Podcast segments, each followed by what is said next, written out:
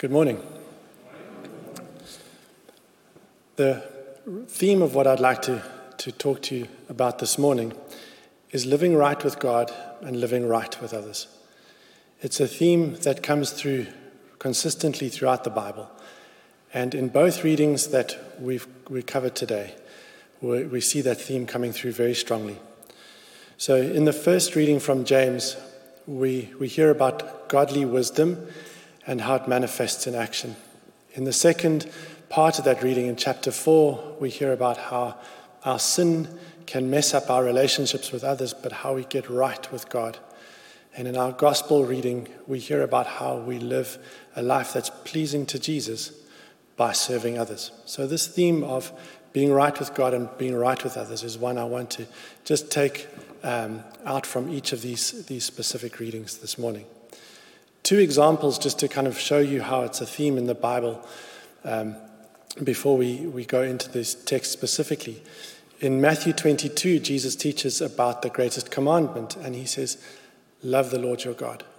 And he says, The second is like it love others. In 1 John, the second example, 1 John 1, verse 7, we read, If we live in the light as he is in the light, we have fellowship with one another. So, this theme of living right with God and living right with others is a consistent one, and as I say, one I wanted to dwell on a little bit today. James is a very interesting book. It's a book that really um, focuses a lot on action. If you claim something or you claim to believe something, James kind of comes at you with, Well, show me. Show me. Prove it.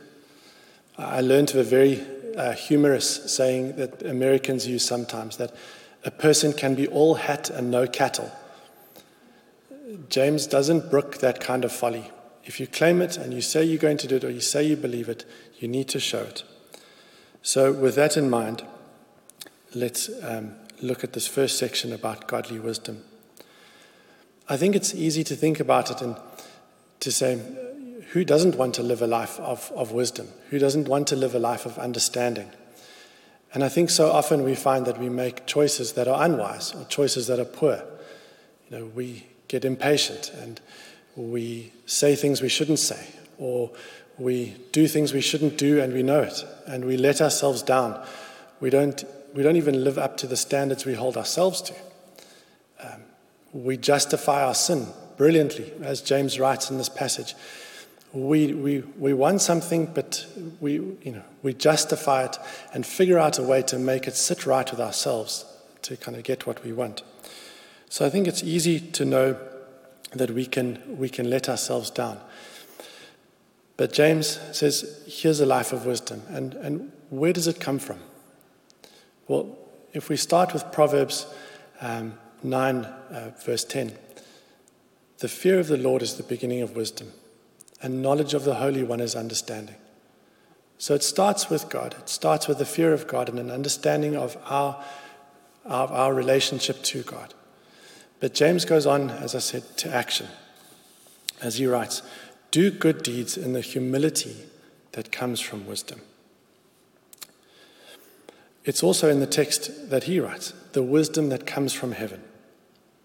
So, what does the wisdom that comes from heaven look like? It has real tangible results in our relationships with others. It's pure, it's peace loving, it's considerate, it's submissive, it's full of mercy, it bears good fruit, it's impartial, and it's sincere. So when we have the wisdom from God that comes by His Holy Spirit, it changes how we relate to others. And further, as James writes, peacemakers raise a harvest of righteousness. So, how we live when we have God's wisdom brings others to Him.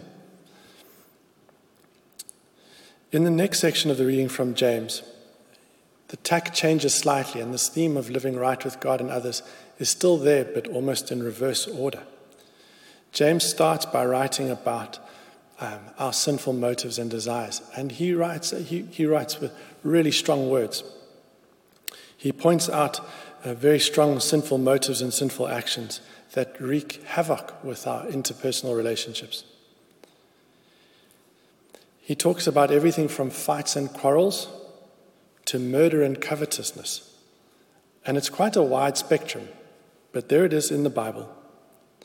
He writes also that when we're blinded by our sin, we don't even think to ask God for what we need, rather focusing on those gratifying those, those um, wrong and sinful desires. And even if we did perchance think, as James writes, to ask God, we ask with a bad motive or a wrong motive. And God would never answer that sinful desire. He would never gratify it, because if He did, we would just consistently live further and further away from Him. He loves us too much, and He has something so much better for all of us than gratifying what we think we need. I think when we hear a list of sins written in the Bible like this, we can, as the saying goes, fall off the horse on both sides. Firstly, when we hear it, we can think, sure, that's, that's a heavy list of sin, but kind of in our minds think, well, that applies to someone else, some other person, someone ill defined and amorphous, but someone else. But when we read it, James is writing to, to us, he's writing to me. The other problem that we can have is that we can often feel condemned or far from God. But I think in a moment we'll read about or hear about God's mercy. So, when James has written about these sinful motives and the results of them in our relationships with others, he gives us very quick guidance about how to get right with God. And his simple instruction is submit to God. Submit to God. What do we submit to? God's will, God's authority, and God's way of getting back right with Him. So God has made that way. He has made that wonderful way of getting right with Him, and it's His way. And here, here the wonder of it is that when we come to Jesus, Jesus does this yours for mine switch. He says, I'll take your sin and I'll give you my righteousness.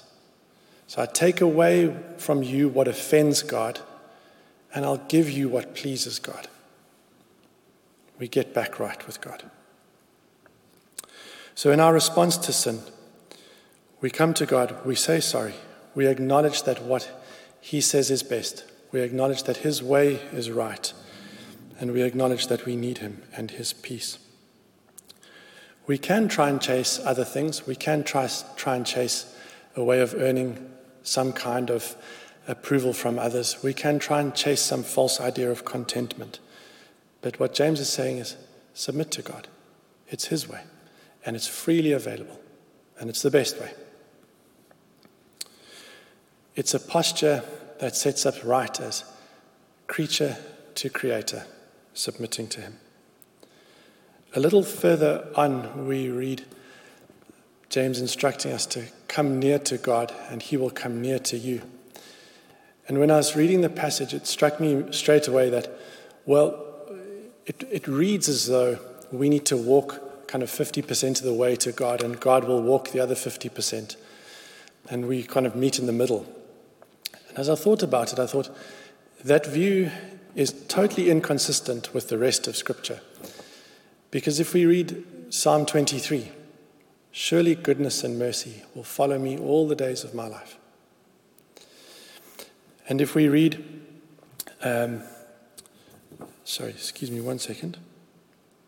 And if you read in Ephesians 2, Paul says that our salvation is a gift alone.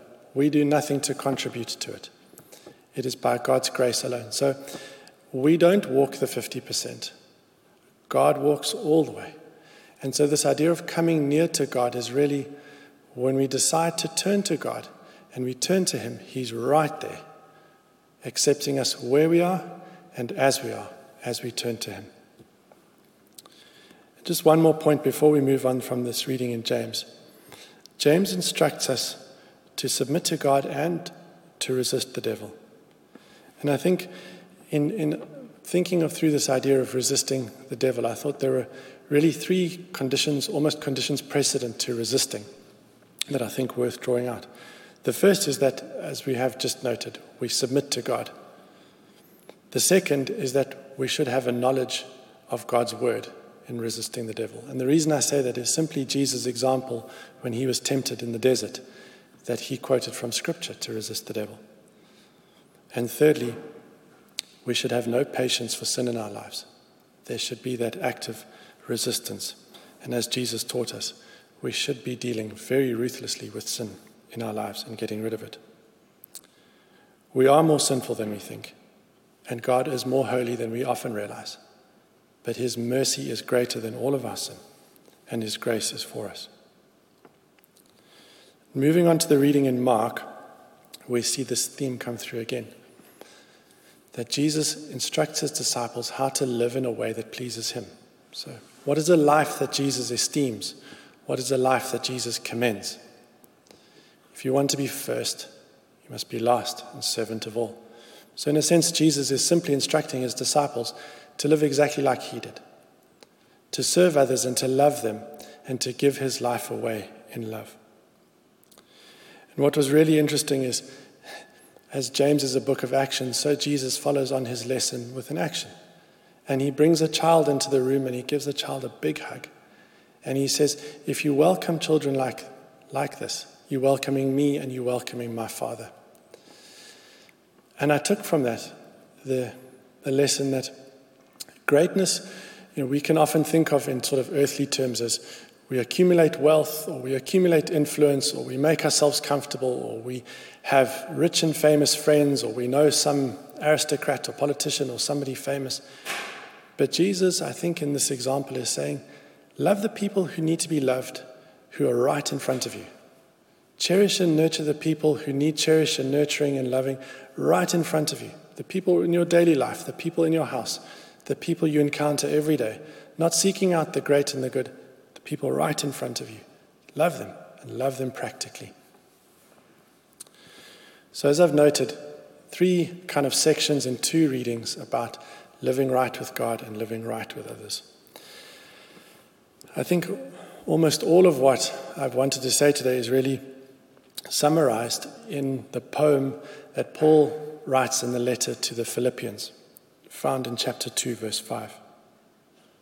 Your attitude should be the same as that of Christ Jesus, who, being in very nature God, did not consider equality with God something to be grasped, but made himself nothing, taking the very nature of a servant, being made in human likeness.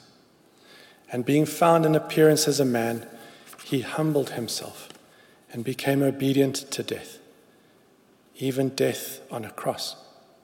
Therefore, God exalted him to the highest place and gave him the name that is above every name, that at the name of Jesus every knee should bow in heaven and on earth and under the earth, and every tongue confess that Jesus Christ is Lord, to the glory of God the Father. Thank you.